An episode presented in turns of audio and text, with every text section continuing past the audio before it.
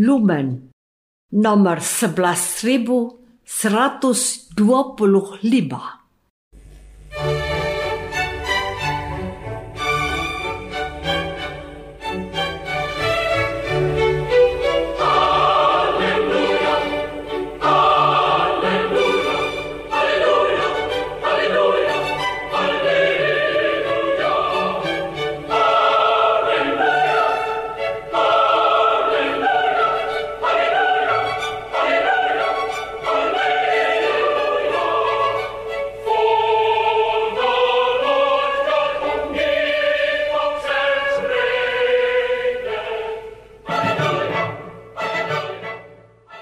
Saudara pendengar di segenap penjuru tanah air, selamat bergabung dengan Lumen Indonesia. Lumen Indonesia siap melayani Anda setiap hari. Saudara terkasih, marilah kita bersatu dalam Tuhan kita Yesus Kristus yang tidak berubah dahulu, sekarang, dan selama-lamanya. Allah Sang Maha Rahim mengasihi dan menerima sebagaimana adanya kita Allah Bapa kita di surga senantiasa bersedia menolong, menghibur, dan meneguhkan kita dalam menghadapi segala permasalahan hidup sehari-hari.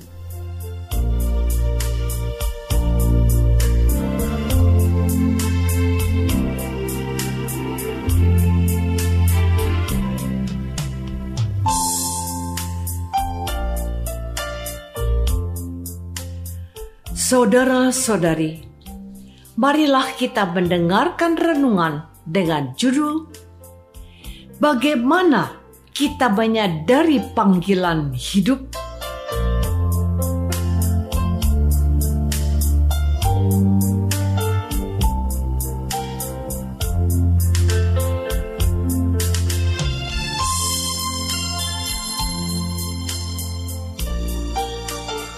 Yang berdasarkan pada Injil Markus bab 3 ayat 13 sampai 15. Kemudian naiklah Yesus ke atas bukit.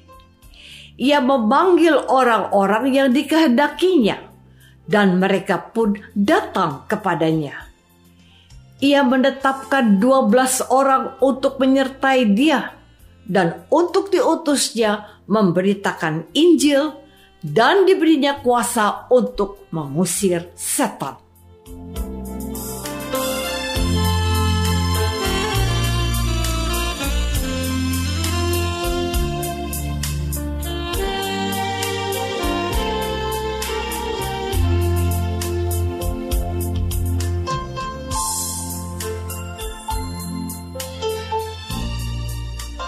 dalam nama Bapa dan Putra dan Roh Kudus. Amin. Saudara-saudari terkasih dalam nama Tuhan Yesus Kristus. Kemudian naiklah Yesus ke atas bukit. Ia memanggil orang-orang yang dikehendakinya dan mereka pun datang kepadanya.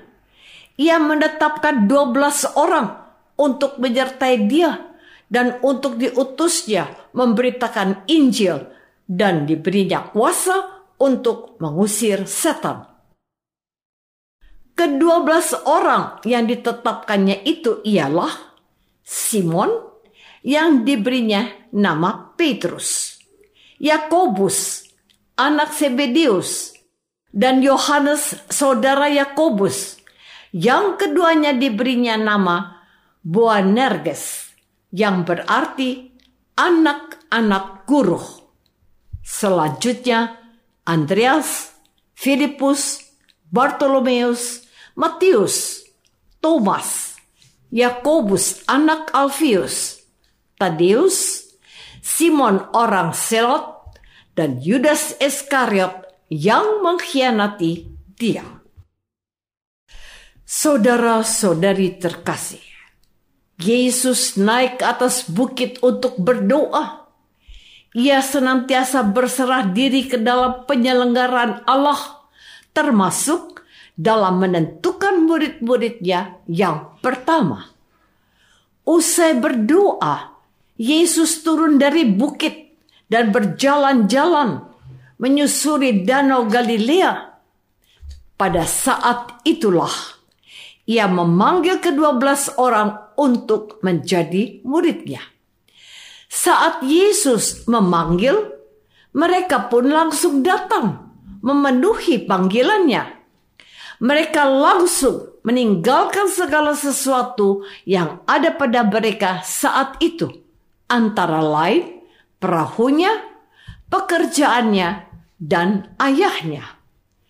Hati mereka tentu dipenuhi kuasa Roh Kudus yang membuat mereka mampu langsung meninggalkan segala-galanya untuk mengikuti Yesus. Yesus pun kemudian memberi mereka kuasa untuk mengusir setan dan mengutus mereka untuk memberitakan Injil atau kerajaan Allah. Dalam kehidupan di masa sekarang, bagaimanakah kita menyadari panggilan hidup kita? Bagaimanakah kita dapat merasa yakin bahwa ini adalah panggilan hidup kita yang benar? Apakah tandanya juga adalah kita langsung berani meninggalkan segala-galanya untuk memenuhi panggilan hidup itu? Apakah Anda sudah menyadari panggilan hidup Anda saat ini? Ataukah Anda belum mengetahui dengan jelas apa yang menjadi panggilan hidup Anda? Saudara-saudari terkasih, adalah seorang pemuda yang bersifat penuh keyakinan dan semangat. Waktu usia SD akhir, ia yakin ingin menjadi rohaniwan. Pada akhir SMA, ia yakin menekuni kuliah fisiologi sesuai hasil tes bakat minat dan keinginannya. Meski awalnya tidak direstui oleh orang tua karena lokasi kampus yang jauh, keyakinannya begitu kuat sampai melahirkan restu dari orang tuanya. Namun, di tengah perjalanan kuliah, ia merasa ragu. Betulkah menjadi psikolog adalah panggilan hidupnya? Ia pun dua kali mengajukan cuti untuk dapat menjalani kuliah lain di dua jurusan yang berbeda. Singkat kata, pemuda ini pun lulus dan berprofesi sebagai seorang psikolog. Di samping praktek konseling dan tes psikologi, ia juga menekuni karier di bidang sebagai seorang dosen, psikolog sekolah, penulis, trainer, entrepreneur, dan karyawan sebuah yayasan. Lika-liku perjalanan karirnya ternyata kembali menghadapkan ia kepada sebuah pertanyaan. Apakah sesungguhnya panggilan hidup saya?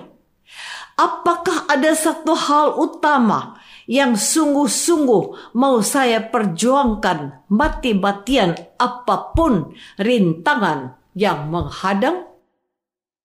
Saudara-saudari terkasih, pemuda itu merasa lelah dengan lika-liku perjalanan karirnya. Setiap kali ia merasa yakin menentukan keputusan dan bersedia meninggalkan segalanya, ternyata tidak menjamin keyakinannya akan permanen.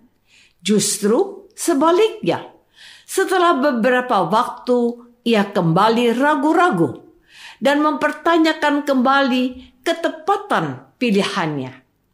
Akhirnya ia pun berdoa, "Ya Allah, saya lelah bolak-balik pindah pekerjaan, bolak-balik mengalami keraguan, padahal saya sudah mempertimbangkan matang-matang sebelum memilih.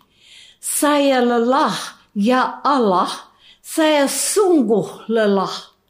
Oleh karena itu, saya mohon, Bimbinglah saya untuk menentukan satu keputusan bulat terakhir yang tidak akan saya ubah lagi. Sekalipun nanti saya kembali meragukannya di pertengahan jalan.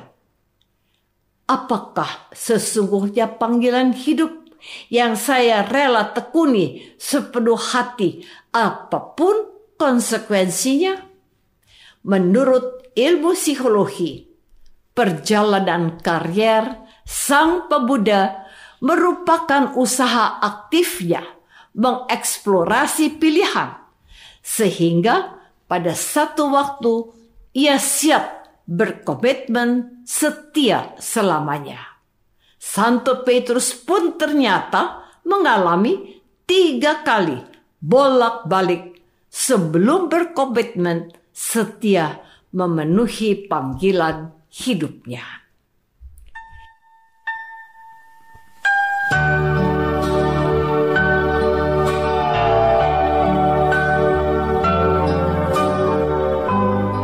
Saudara terkasih, Marilah kita masuk dalam saat hening sejenak untuk meresapkan renungan yang baru saja kita dengar bersama dalam kehidupan iman kita masing-masing.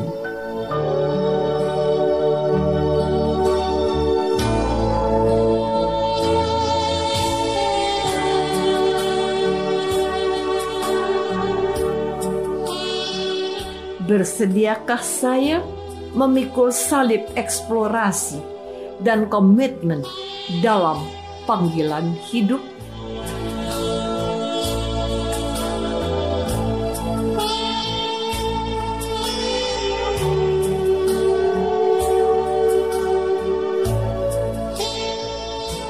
Marilah kita berdoa. Tuhan Yesus, terima kasih atas firman-Mu pada hari ini. Kami sadar bahwa kami sering kali ragu dan mempertanyakan kembali pilihan hidup kami atau sebaliknya. Kami takut dan tidak berani mempertanyakan kembali keputusan kami.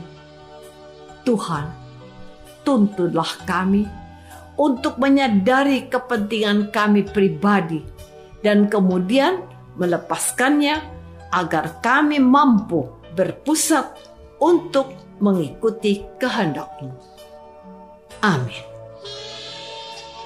Semoga kita semua selalu dinaungi dan dibimbing oleh berkat Allah yang Maha Kuasa, Bapa dan Putra dan Roh Kudus. Amin.